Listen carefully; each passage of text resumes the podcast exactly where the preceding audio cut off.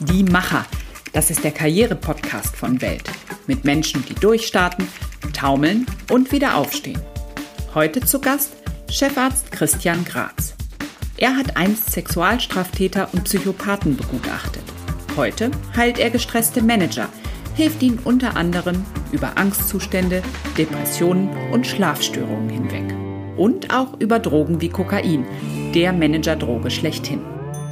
Mein Name ist Inga Michler. Ich bin Wirtschaftsreporterin bei Welt und trinke heute meinen Frühstückskaffee mit dem Chef der psychosomatischen Abteilung der Max-Grundig-Klinik. Hallo in den Schwarzwald. Herzlich willkommen, Dr. Christian Graz. Ja, ich freue mich auf das Interview. Guten Tag, Frau Michler. Ja, schön, dass Sie dabei sind. Ja, dann fange ich vielleicht wirklich gleich mal mit einer ganz zentralen Frage an. Wie komme ich ohne Burnout an die Spitze?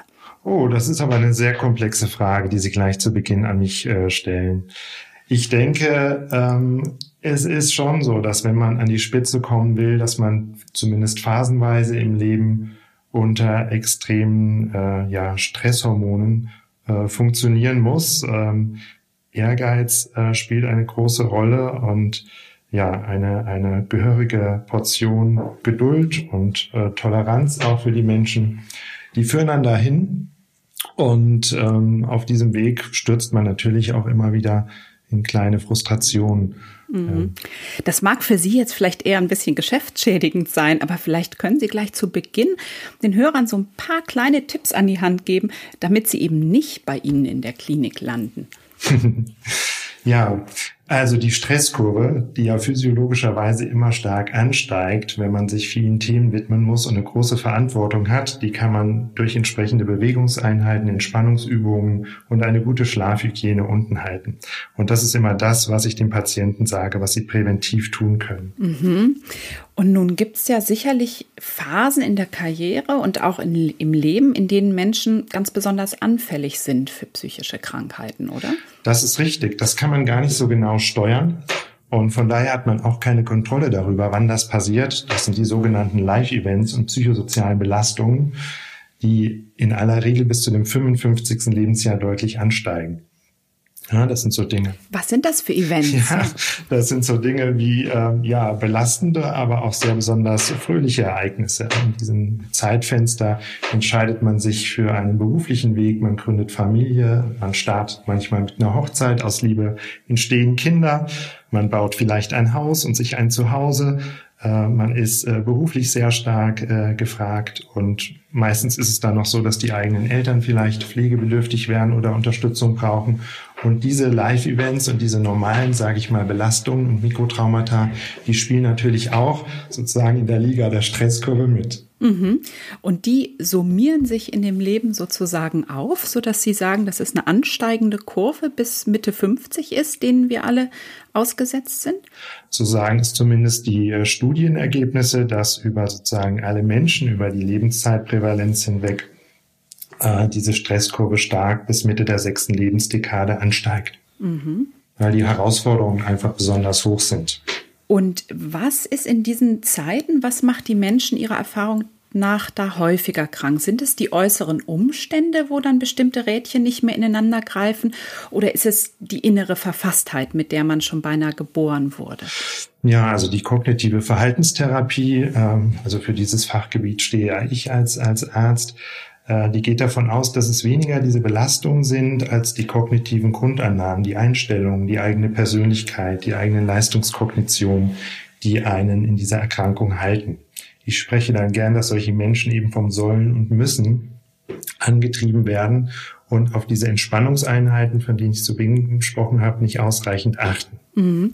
Und dieses Sollen und Müssen, wird das gepflanzt sozusagen in der Kindheit? Wird man damit geboren oder ist das tatsächlich was, was sehr früh geprägt wird durch die Ansprache im eigenen familiären Umfeld oder ähnliches? Naja, Leistungskognitionen haben einen multifaktoriellen Ursprung. Dazu gehört natürlich die Primärfamilie. Da sind vielleicht besonders ehrgeizige Eltern, die schauen, dass man besonders gute Leistungen in der Schule erzielt oder vielleicht auch noch musisch und sportlich schon Interessen nachgeht und hier gefördert wird. Es sind die Erfahrungen in der gleichaltrigen Gruppe und natürlich ist es auch sowas wie Anlage. Also verschiedene Erbmodi. Man sagt ja auch sowas, der Apfel fällt nicht weit vom Stamm und die Kinder ähneln sich dann doch irgendwie am Erwachsenenalter und lehnen sich an die Kognition äh, dieser Eltern an. Und wenn man eben durch äh, ja entsprechende tolle Leistungen Wertschätzung erhält, dann lernt das sozusagen unser Gehirn und ähm, lernt sozusagen sich zu stabilisieren, wenn ich Höchstleistung bringe. Mhm. Das heißt aber auch, ich brauche dann ab einem gewissen Grad diese Höchstleistung, um überhaupt mit mir selbst zufrieden zu sein. Richtig. Dahinter steht ja auch häufig bei Leistungsträgern der Gesellschaft eine Unzufriedenheit mit den eigenen sozusagen Ergebnissen und ein eher fragiles äh, Selbstwerterleben, was immer wieder dadurch äh, sozusagen stabilisiert wird, diese Höchstleistungen äh, zu erreichen. Mhm. Ja, das ist quasi der Motor dahinter äh, besonders viel zu arbeiten, sich besonders viel Verantwortung aufzubürden, sowohl innerfamiliär im Freizeitverhalten, aber insbesondere eben jetzt bei unserem Klientel in der Klinik, so in beruflichen Kontexten. Ja, und in Ihrem Klientel, Sie haben ja ganz besonders häufig Führungskräfte natürlich dort, weil es auch eine private Klinik ist. Ähm, Führung heißt ja immer Verantwortung und ist deswegen auch immer mit einem gewissen Stress verbunden. Gibt es denn Persönlichkeiten, die vom Typ her das eigentlich schon schlecht aushalten? Also ich denke mir, wir, wir unterscheiden etwa zehn verschiedene äh, Persönlichkeitstypen. Sie müssen als Führungsperson schon sehr äh, flexibel sein, die Menschen mitreißen, äh, motivierend sein, immer sozusagen an das gesamtorchestrale Wir denken, weniger an sich selbst sonst scheitern sie. Und wenn die Menschen besonders anankastisch, also zwanghaft akzentuiert sind, also sehr stark fixiert sind auf Strukturen, ähm, auf Kontrolle, ähm, auf ähm, ja einen, einen gewissen Wissensdurst, äh, wer macht jetzt gerade was, dann kommen die sehr häufig in so einen Teufelskreislauf und in eine Spirale des äh, Stresssyndroms. Mhm. Verstehe. Das sind also Leute, die sozusagen immer alle Zügel in der Hand halten wollen. Und wenn das Leben komplexer wird mit steigendem Alter, mit steigenden anderen Verantwortlichkeiten, vielleicht auch mit einer Firma, die wächst, ähm, dann wird es irgendwann zu viel bei dieser Art Persönlichkeitsstruktur. Das zum einen und dann gibt es natürlich auch sogenannte subnarzisstische oder narzisstische Persönlichkeiten, die also permanent darauf angewiesen sind, eine Art Sonderbehandlung äh, zu bekommen von Dritten, von ihrem Umfeld und sehr stark auf Wertschätzung angewiesen sind. Und wenn die diese Sonderbehandlung eben nicht erhalten von externen, sozusagen von äußeren Einflüssen und dann äh, enttäuscht werden, frustriert werden, dann reagieren solche Persönlichkeiten in ihrem Führungsstil eben auch leider Gottes sehr, sehr schnell ungehalten, unbeherrscht, äh, unfair, äh, sensibel, mürrisch moros verstimmt und das strahlt dann natürlich auch auf so ein Team ab. Mhm. Und äh, im Ergebnis äh, sind dann alle unzufrieden. Ja. Und so ist ja auch Krankheit definiert. Oder ja, also wenn man beeinträchtigt ist oder selbst leidet oder sein Umfeld leidet, dann spricht man hier von akzentuierter Persönlichkeit. Mhm. Gerade bei den narzisstischen Persönlichkeiten, das ist ja interessant. Zumindest in der Literatur heißt es, dass die sich nun besonders gehäuft finden, auch an der Spitze von Firmen oder in der Spitze des Management. Können Sie das aus Ihren Erfahrungen in der Klinik auch so bestätigen? Naja, es sind natürlich schon äh, Menschen, die äh, in unserem Fachgebiet dem sogenannten Cluster B zugeordnet werden. Die sind äh, besonders äh, schillernd, die sind, ähm, ja, fühlen sich sicher auf der Bühne, die sind besonders elo eloquent auch und achten auf äußerliche Merkmale. Ähm, und ähm, das muss man ja eben auch wollen. Man muss ja sozusagen vorne dran stehen, äh, das Unternehmen nach außen hin darstellen und deswegen haben die auch keinen Leidensdruck und können das eben besonders gut. Das Problem ist immer nur dann, wenn ihnen die Bühne entzogen wird. Also wenn das Unternehmen mal äh, weniger Erfolg hat oder die Zahl am Ende nicht stimmt oder das Ergebnis. Mhm. Hm. Und dann haben Sie die anderen, die sozusagen in eine Lage geraten, die sie sich vielleicht selbst gar nicht ausgesucht haben. Ich denke da an den unglücklichen Firmenerben, der selbst nur schlecht mit Stress umgehen kann, der vielleicht selbst gar nicht gerne auf der Bühne steht. Gibt es da Persönlichkeiten, ähm, denen Sie das im Zweifelsfall raten müssten, den Job zu wechseln? Ja, also ich frage den Unternehmer, wenn er denn bei mir auf der Couch sitzt, immer ganz gerne, was ist denn das Wichtigste im Leben? Mhm. Und die Antwort ist natürlich Gesundheit.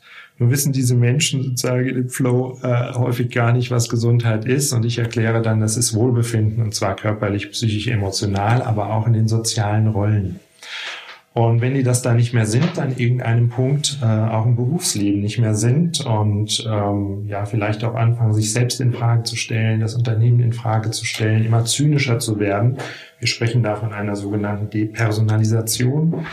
Dann machen wir eine Situationsanalyse und das ist immer sehr spannend, den Menschen dann zu zeigen, die Situation im Unternehmen wird sich jetzt erstmal nicht verändern. Wie reagierst du denn da körperlich, emotional? Welche Grundgedanken hast du? Aber du bist ja frei in dem, wie du dich verhältst. Und äh, du hast unendlos viele Möglichkeiten zu reagieren und man geht dann diese ganzen Szenarien durch und schaut am Ende, passt die Konsequenz? Ist die Konsequenz positiv äh, für Sie, Ihr Privatleben und für Ihren persönlichen Begriff von Gesundheit? Und äh, dann hat man diese äh, Unternehmergeister häufig auf seiner Seite und man fängt an zu analysieren und kriegt sehr schnell mit, die sind eigentlich doch sehr stark äh, unglücklich und regredieren dann auch so ein bisschen in der Psychotherapie. Das heißt, sie werden wie kleine Kinder und haben natürlich dann auch Bedürfnisse, äh, die wir dann hier auffangen, insbesondere durch nonverbale äh, Therapieverfahren. Mhm. Und dann kann unter Umständen auch ein radikaler Wechsel eine mögliche Lösung sein in diesen Szenarien, also im Kopfkino ist das häufig so, gerade bei ausgebrannten Menschen, die sagen, mir geht's nur dann besser, wenn ich alles ändere. Mhm. Es kommen dann häufig sehr unreife Ideen bis hin zu, ich schmeiße alles hin und mache eine Tauchschule auf oder mache einen Kiosk auf oder mache ganz was anderes. Oder ich wollte schon immer mal ein Buch schreiben oder bin eigentlich Künstler und will malen und ein Atelier aufmachen. Also ein bisschen unreif kindliche äh, Wünsche und Bedürfnisse, die hochsteigen. Aber am Ende muss man meistens nur ein ganz kleines Rädchen sozusagen in den Gedanken verändern, damit diese Menschen wieder im Gleis sind. Das ist spannend. Das heißt also, Sie haben nicht alle, die bei Ihnen rausgehen und hinterher Tauchschulen öffnen. Nein, auf keinen Fall. Aber die Idee kommt häufig hoch. Ich will was ganz anderes machen. Und am Ende einer Therapie, darum geht es ja, dass die Menschen wieder stabil sind und glücklich an ihrem Platz. Ähm, sehen sie das auch wieder. Sie können wieder sehen, dass sie dort richtig sind und äh, haben sich irgendwo verirrt. Das ist wie so ein Irrgarten der Kognition. Und man spricht von einer kognitiven Dissonanz. Also wenn das Verhalten äh, sagen, im beruflichen Alltag nicht mehr passt zu seinen Grundannahmen, zu seinen Werten, so wie man sich eigentlich definiert, dann ist der Leidensdruck sehr groß. Verstehe. Das heißt aber eben tatsächlich, dass man seine Probleme, die man so mit sich trägt, auch zu den unterschiedlichen Orten mitnimmt, dass dann die Empfehlung von Ihrer Seite gar nicht der radikale Wandel oft ist, sondern eher zu sagen, welche kleinen Stellschrauben kann ich ändern, ähm, anstatt mit meinem ganzen Rucksack in ein ganz anderes Berufsfeld zu springen. Richtig. So ist es am häufigsten. Ich würde sagen, in 99 Prozent der Fälle mhm. geht es darum, lernen Sie wieder sich kennen, lernen Sie Ihr Unternehmen kennen, lernen Sie Ihre ja, Kollegen kennen, schauen Sie, wo Sie wen einsetzen können. Und äh, dann sind Sie wieder klar in dem Nebel. Mhm. Sie selbst jedenfalls, Sie haben in Ihrer Karriere ja auch schon mal einen ganz radikalen Wechsel vollzogen. Sind, sind nämlich vom Gutachter für Sexualstraftäter zum Therapeuten für Gestresste geworden. Wie kam es denn zu diesem Umschwung? Ja, das ist auch eine sehr persönliche Frage. Aber im äh, Zuge der Facharztausbildung oder äh, der psychotherapeutischen Ausbildung, da lernen Sie natürlich schon erstmal zunächst mit depressiven Erschöpfungssyndromen, mit Angstsyndromen oder so weiter umzugehen, aber auch Psychosen und Suchterkrankungen äh, zu behandeln, psychotherapeutisch wie psychopharmakologisch. Und dann können Sie eben zusätzlich noch eine fast zehnjährige Ausbildung machen als Forensiker. Das äh, fand ich sehr spannend, weil es ein bisschen eine Brücke baut hin auch zur Juristerei und äh, also den Juristen beraten über äh, Krankheitsbilder zum Beispiel im Strafrecht, im Sozialrecht, im Zivilrecht. Das hat mich viele Jahre geprägt und ich hatte dann eine große Begutachtungsabteilung tatsächlich im Münchner Raum. Das war dann aber irgendwann so mit äh, meinem eigenen Geist und auch mit meiner, äh, ja, mit meiner Familie, die ich ja gegründet habe, äh, nicht mehr gut zu, ver zu vereinbaren. Und ich bin dann eigentlich wieder zurück, zurück zu meinen, äh, ja, zu meinen Leisten. Mhm. Wie kam das, dass das nicht mehr zu vereinbaren war? Das waren zu, zu radikal, zu negative ähm, Geschichten, mit denen Sie da konfrontiert waren, oder? Naja, also es gibt tatsächlich natürlich wenige, aber dennoch Menschen, die tatsächlich böse sind oder die ähm, ja dissoziale Denkschablonen haben bis hin zu einer Psychopathie. Mhm. Und die müssen sie ja zumindest als äh, Strafrechtler äh, und Forensiker dann sehr gut untersuchen. Und sie werden dann unter Druck gesetzt, sie werden ähm, häufig bedroht und sie sind auch unter einem unheimlichen äh, Zeitdruck, also um einen solchen Menschen gutachtlich zu untersuchen, sind sie mit dem zumindest mal 50 Stunden beschäftigt, bis das schriftliche Gutachten fertig ist. Und bei solchen entsprechenden Schwurgerichtsverfahren sind das auch mal gerne 10 oder bis hin zu 50, 60 Verhandlungstage. Mhm. Und sie sitzen dann einfach äh, wirklich im Chaos. Das heißt, sie müssen verschiedene Gerichte bedienen, sie müssen tausende von Aktenseiten lesen, sie tragen eine sehr hohe Verantwortung. Und ähm, wenn sie dann in so eine Ecke der Sexualstraftäterstörung, der Sexualpräferenz äh, kommen und dann, dann selbst Kinder, dann äh, macht das was mit ihnen mhm, äh, auf Dauer. Und dann war, und, war das eine gute Lösung. Mhm. Und diesen Umschwung, ähm, den haben Sie nicht bereut, dass Sie gesagt haben, Sie wechseln Ihren Blickpunkt und Ihren ähm, sozusagen Beruf innerhalb der Medizin nochmal ich habe ihn nicht bereut. Ich bin sehr dankbar, dass ich diese Erfahrung im Rucksack habe. Mhm. Ähm, die Entscheidung war die richtige. Mhm. Gibt es denn Erfahrungen, die Sie heute da noch einbringen können? Gibt es Parallelen für, zwischen diesen psychischen Schädigungen von Straftätern und gestressten Managern? Die Forensik selbst beschäftigt sich ja tatsächlich auch sehr stark im Sozial- und Zivilrecht mit Arbeitsplatzzufriedenheit oder mit der Erwerbsfähigkeit, der Berufsfähigkeit oder der Dienstfähigkeit im Beamtenrecht. Und natürlich kriegen sie dann einen, ja, einen sehr guten Zugang, auch vielleicht diese Menschen zu beraten. Ne? Wenn, wenn die jetzt mhm. kommen und sagen, ich möchte was ganz anderes machen, wie sieht denn das rechtlich aus, können sie eben sehr seriös beraten dass zum Beispiel auch ein Arbeitsplatz und eine sinnstiftende Tätigkeit sehr viel dazu beitragen, dass man eben gesund bleibt. Mhm. Mhm. Ähm, andererseits kann ich mir vorstellen, dass es in beiden Bereichen natürlich ja, abgestuft, aber Gewalterfahrung und Gewalttätigkeit im Umfeld wird es ja auch in, bei Managerfamilien geben, oder? Ähm, das ist wohl wahr. Es ist ähm, gewissermaßen auch so dass ähm, Opfer von Gewalt, ähm, äh, das prädiziert tatsächlich auch zu narzisstisch-dissozialen Verhaltensschablonen. Und in Managerfamilien oder Unternehmerfamilien sieht man schon häufig durchgeschüttelte, sage ich jetzt mal, ehelich angespannte äh, Beziehungen oder einen cholerisch äh, auftretenden Menschen in der Vaterrolle oder sowas. Ja, das heißt, man mhm. hat eine sehr gute Fassade in beruflichen Kontexten ähm, ist da vielleicht sozusagen äh, der erfolgreiche äh, Sunny Boy vielleicht auch ähm, mhm. ähm, in diesen Arbeitsfeldern, aber zu Hause äh, unter den Menschen, die man eigentlich am allerliebsten hat, hat man seine Impulse weniger gut unter Kontrolle. Mhm. Haben Sie da vielleicht einen besonderen, besonders krassen Fall im Kopf, den Sie als Beispiel mal berichten könnten? Anonym natürlich.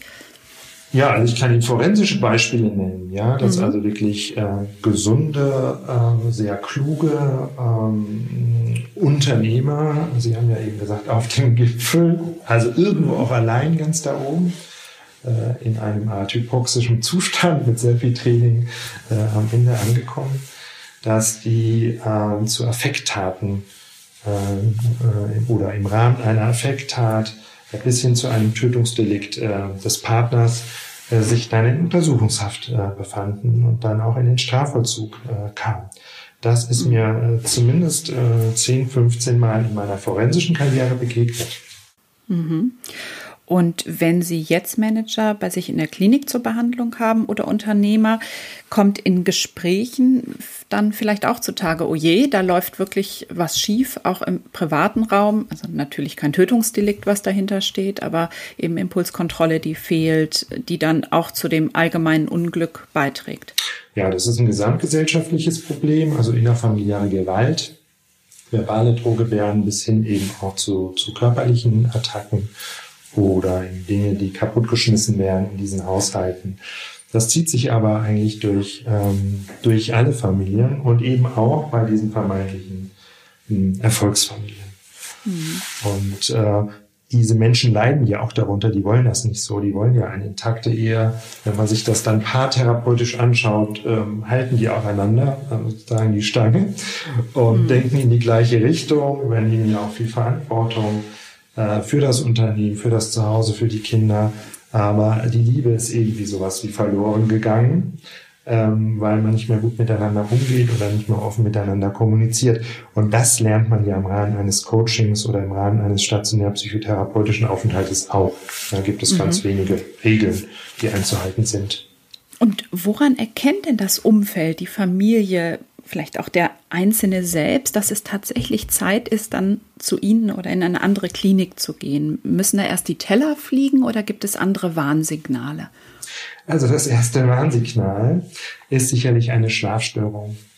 Das heißt, jeder, der ausgebrannt ist, jeder, der sich unwohl fühlt, erschöpft ist, ähm, beklagt ähm, in aller Regel ein Früherwachen oder eine Durchschlafstörung ähm, mit einer morgendlichen Unruhe. Man wird also geweckt in einem wichtigen physiologischen Erregungszustand mit Gedankenkreisen, mit Grübelkarussell. Man stellt alles in Frage. Ja, man ist in so einer Schreckreaktion. Ähm, das ist ein sehr klares Warnsignal. Ein zweites wäre eine Wesensänderung, also dass man sich sehr stark verändert, gar nicht mehr so prosozial ist, vielleicht äh, seinen Interessen nicht mehr nachgeht, sich einigelt, keine Lust mehr hat, sein Umfeld zu treffen oder Zeit zu investieren in Familie und Freunde. Das sind Frühwarnzeichen. Mhm. Und wenn dann noch äh, sozusagen subjektiv sowas erlebt wird wie ein Leistungsknick, also ich fühle mhm. mich nicht mehr durchströmt von, von Ideen äh, von äh, einer gesunden Auffassungsgabe, von einer Konzentrationsfähigkeit, von meiner Power, so wie ich sie früher kenne, dann ähm, ist der Leidensdruck eben groß, ne, weil es so zum, ja, zu einem Einbruch kommt der eigenen Leistungsfähigkeit und dann suchen die die ambulante Hilfe und sagen, was kann ich tun, um noch leistungsfähiger zu werden. Mhm. Und wollen geben Sie mir eine Pille. genau. Irgendwas muss es doch geben. Ich schlafe schlecht, ich brauche eine Einschlafpille und ich brauche was zum Wachwerden. Das ist wohl wahr und äh, es dauert äh, eben bis zu fünf, äh, sechs Jahren, bis ein solcher wirklich ausgebrannter Mensch dann auch mal auf der Couch eines Psychotherapeuten kurz Platz nimmt und dann ist häufig tatsächlich schon über Jahre hinweg ähm, zu explorieren oder Suchtmittelanamnestik zu, äh, zu explorieren, dass die episodenhaft tatsächlich auch psychotrope Substanzen oder Drogen eingesetzt haben. Mal harmlos genannt den Alkohol, um abends runterzukommen. Also die halbe Flasche Rotwein, die mhm. halbe Flasche Weißwein, so unter der Woche, das ist häufig schon normal. Dann die, äh, die Pille zum Einschlafen, sind dann häufig Benzodiazepinabkömmlinge, die eine schnelle Toleranzentwicklung haben, aber erstaunlicherweise auch illegale Drogen, also amphetaminartige Drogen wie Kokain, ist durchaus äh, in diesen Unternehmerkreisen was, was häufig konsumiert wird. Das ist äh, erschreckend, aber es ist so. Tatsächlich. Und das dann tagsüber, um die Leistungsfähigkeit zu steigern und irgendwie diesen Ideenflow ähm, zu besch beschwingen, zu beflügeln. Genau ich möchte mich in meinem Wesen wieder ändern und dafür setze ich eben Substanzen ein. Ne? Mhm. Und da ist tatsächlich noch nicht die Erkenntnis, oh je, jetzt muss doch hier eine Grenze überschritten sein, wenn hier der private Drogenkurier zu mir in die Villa kommt.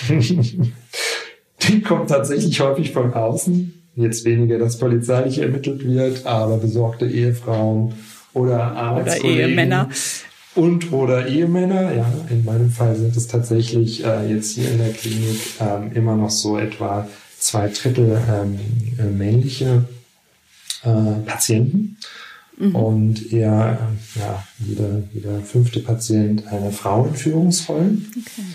Ähm, das ist aber, wenn Sie so wollen, pathognomonisch für die Max-Grunde-Klinik. Äh, in anderen Kliniken ist das äh, durchaus heterogener oder 50-50 oder so. Mhm. Und kommen denn die mit unterschiedlichen Auffälligkeiten und Ausprägungen, die Frauen und die Männer zu Ihnen? Also sind die Frauen eher, äh, die Männer vielleicht eher diejenigen, die sich mit Kokain dann noch aufpushen, die Frauen, ja, jetzt geschossen, vielleicht dann eher eine Panikattacke oder kann man das so nicht jetzt muss kategorisieren? Ich vielleicht kurz wieder zurückrudern, dass nicht der Eindruck entsteht, dass alle Topmanager äh, Deutschlands amphetaminabhängig sind, aber die Schwelle dorthin, ja, also ich möchte jetzt mal alles vergessen und alle Last von mir haben und jetzt äh, guck sich meine Leiden, das kommt doch relativ häufig vor. Ähm, jetzt eher als jetzt in Lehrerkreisen oder so, sage ich mal. Ne? Hm. Ähm, und zwischen Frauen und Männern gibt es da Unterschiede? Ja, das Alter ist ein, ist ein äh, auffälliger Unterschied. Ähm, Männer suchen tatsächlich zu Beginn einer, einer Karriere oder noch während des Studiums oder während der Ausbildung psychotherapeutische Hilfe äh, und äh, sehr, sehr häufig beim Ausstieg aus dieser Karriere. Also der Abstieg vom Gipfel runter mhm. ins Mittelfeld fällt häufig sehr schwer, das Unternehmen aufzugeben, das Unternehmen abzugeben, dann sich noch äh, jahrelang im Aufsichtsrat zu verstricken oder so weiter, aber nicht mehr so zu können. Das ist sehr, sehr schwierig. Mhm. Also eher der 25-jährige Mann und der Mann 60 bis 65 sehr, sehr häufig. Bei den Frauen ist es häufig eher so das 55. Äh, Lebensjahr tatsächlich. Die US-Amerikaner sprechen da auch vom Empty Nest Syndrom. Mhm. Äh, das heißt, die Kinder gehen aus dem Haus, die Elternteile sterben, der Hund ist tot, sage ich jetzt mal böse. Der Mann ist ähm, sozusagen häufig weg, es gibt eheliche Spannungen und dann, äh, dann äh, ja, stellt sich die Frage nach dem Sinn. Ja. Genau, dann kommen ja noch die Wechseljahre dazu und ähm, ja, hormonelle Veränderungen, Botenstoffveränderungen im Gehirn und die sorgen häufig für so eine generalisierte Angststörung und Depression. Mhm. Wenn Sie mich jetzt so fragen, tatsächlich Top-Managerinnen, mhm. die bleiben eigentlich relativ stabil in der Spur. Ich kann mich nicht erinnern, in den letzten äh, fünf Jahren eine Top-Managerin behandelt zu haben. Ach, schau an. Ja, vielleicht sind diejenigen, die sich für den Weg entscheiden, vielleicht haben die dann auch eine ganz besonders gute sozusagen Hygiene, wie sie mit sich selbst umgehen und mit ihren Kräften haushalten. Die sind wahrscheinlich einfach deutlich besser. Ne? Ja, das sieht man ja tatsächlich ähm, bei ganz vielen ähm, Untersuchungen auch, dass äh, Frauen, die sich für diesen Weg entscheiden, oft tatsächlich die Zügel da viel stärker in der Hand haben und das auch besser können. Mhm, interessant. Ähm, wie sieht es denn jetzt so in diesen Zeiten aus? Gerade in den Tagen und rund um diese Corona-Krise haben natürlich viele Menschen Angst. Sie haben Angst vor dem Virus, sie sorgen sich um ihren Job, um ihr Unternehmen, sie reiben sich auf zwischen Homeoffice und Kindern. Ja, brauchen die jetzt quasi allesamt Therapie? Nein. Nein, also ich sehe in dieser Corona-Krise letztendlich ähm, auch eine Chance, sich mal zu besinnen. Und natürlich äh, reagiert ein gesunder Mensch äh, mit Angst in dieser Situation. Also man wäre ja ein Dummkopf, wenn man jetzt diesem, dieser Krise oder auch diesem Virus nicht erstmal äh, mit ängstlichen Grundannahmen begegnen würde. Ne? Äh, diese physiologische oder gesunde Angst soll uns ja zunächst einfach erstmal warnen. Vorsicht, hier ist was, guck mal genauer hin, es könnte was passieren. Ja? Und ähm, das tut der Körper durch äh, das Ausschütten auch wiederum von Glykokortikoiden, also ganz ähnlich wie im Tierreich. Also hinter uns springt jetzt eine Raubkatze hinterher, eine Corona-Raubkatze und wir selbst sind der Gejagte oder die Antilope und wollen diesen Überlebenskampf für uns äh, gewinnen und dafür muss man sich erstmal zurückziehen, besinnen, ja auch mal nachdenken, auch mal auf die Körpersignale hören, die alle etwas schneller laufen. Aber es ist ja auch ein durchaus kollektiver Kampf äh, mhm. zu beobachten. Mhm in diesen letzten Wochen, den ich nicht nur negativ äh, mhm. bewerten kann. Klar, da kann dieser Rückzug tatsächlich auch zur Stabilisierung beitragen, dazu sich nochmal neu zu ordnen und einen Weg zu finden. Für andere kann ich mir vorstellen, wenn es schon psychische Störungen angelegt sind, kann das natürlich auch eine Art Brandbeschleuniger sein, oder? Sie sprachen eben von dem Narzissten, der ohnehin häufiger sich bei Ihnen wiederfindet. Ähm, dem fehlt natürlich in solchen Zeiten komplett die Bühne. Der hat ja gar keine Spiegelfläche mehr und seine Bewunderer sitzen alle im Homeoffice. Ist ja schlecht, stelle ich mir mal vor. Das ist für ihn eine besondere Herausforderung. Was die Angst betrifft, kann die natürlich auch kippen in eine pathologische Angst oder eine irrationale Angst. Mhm. Das ist immer dann der Fall, äh, wenn die Menschen aus ihren Angstschablonen, aus diesem Teufelskreis nicht mehr herauskommen. Also wenn die diese Situationsanalyse, die ich zu Beginn äh, erwähnt habe, ähm, immer mit, sagen wir mal, katastrophisierenden Gedanken verbunden ist. Also die ganze Arbeit hat keinen Wert mehr, das werden wir nie mehr hinkriegen, wir müssen das Unternehmen schließen, alle Mitarbeiter werden gekündigt. Also das wären so diese, ja, diese Befürchtungen, äh, die dahinter stehen und die triggern natürlich auch diese physiologische Erregung. Das heißt, sie sind verbunden mit Schwitzen, mit Kopfdruck, mit einem erhöhten Herzschlag, mit einer veränderten Atemfrequenz. Und das deutet man dann wiederum natürlich als eine bedrohliche Situation um. Und äh, so befinden sie sich dann sehr schnell in diesem Teufelskreislauf. Und das sieht man zumindest äh, relativ häufig bei jetzt eher jungen Unternehmern, die vielleicht noch nicht die äh, Möglichkeit hatten, entsprechend zu wirtschaften oder Dinge auf die Seite zu legen. Oder das äh, Unternehmen noch nicht stabil läuft, mittelständische Unternehmen, die jetzt tatsächlich ähm, in dieser Aufbauphase ohne staatliche Unterstützung äh, Insolvenz an, anmelden müssten das stelle ich mir für Sie als Therapeuten doch als wahnsinnig schwierig, schwierige Aufgabe vor. Sie haben dann ja objektiv tatsächlich, haben diese jungen Unternehmer, der junge Unternehmer, die junge Unternehmerin, die zu Ihnen kommt, ja alle guten Gründe, sich verdammt viele Sorgen zu machen. Sie steuern auf eine Insolvenz zu. Und Sie sollen jetzt in der Therapie denen aber trotzdem Ansätze geben, helfen, welche zu finden, ähm, an denen sie sich festhalten können und die diesen Strudel verhindert. Wie machen Sie das? Was, was geben Sie denen an die Hand?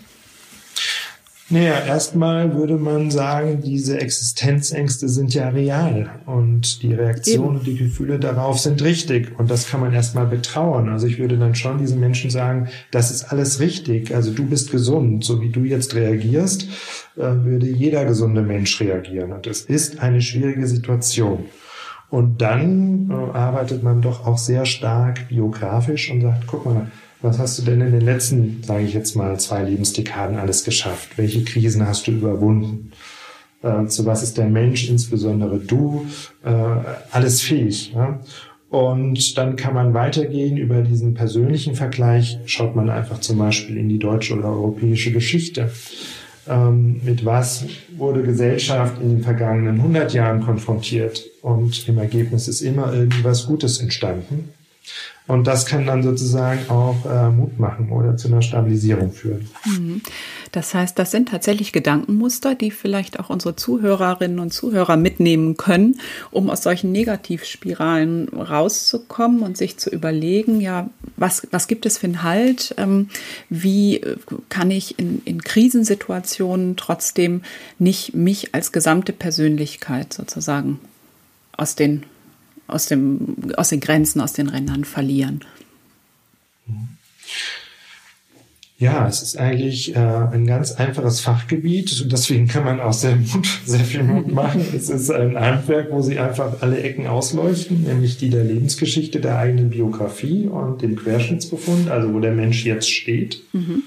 Und ähm, man äh, ja, vereinbart gemeinsame Ziele, wo wollen sie denn hingehen und äh, guckt sich dann an, wie kann man diesen Menschen äh, in diesen Situationen sehr stark äh, Mut machen.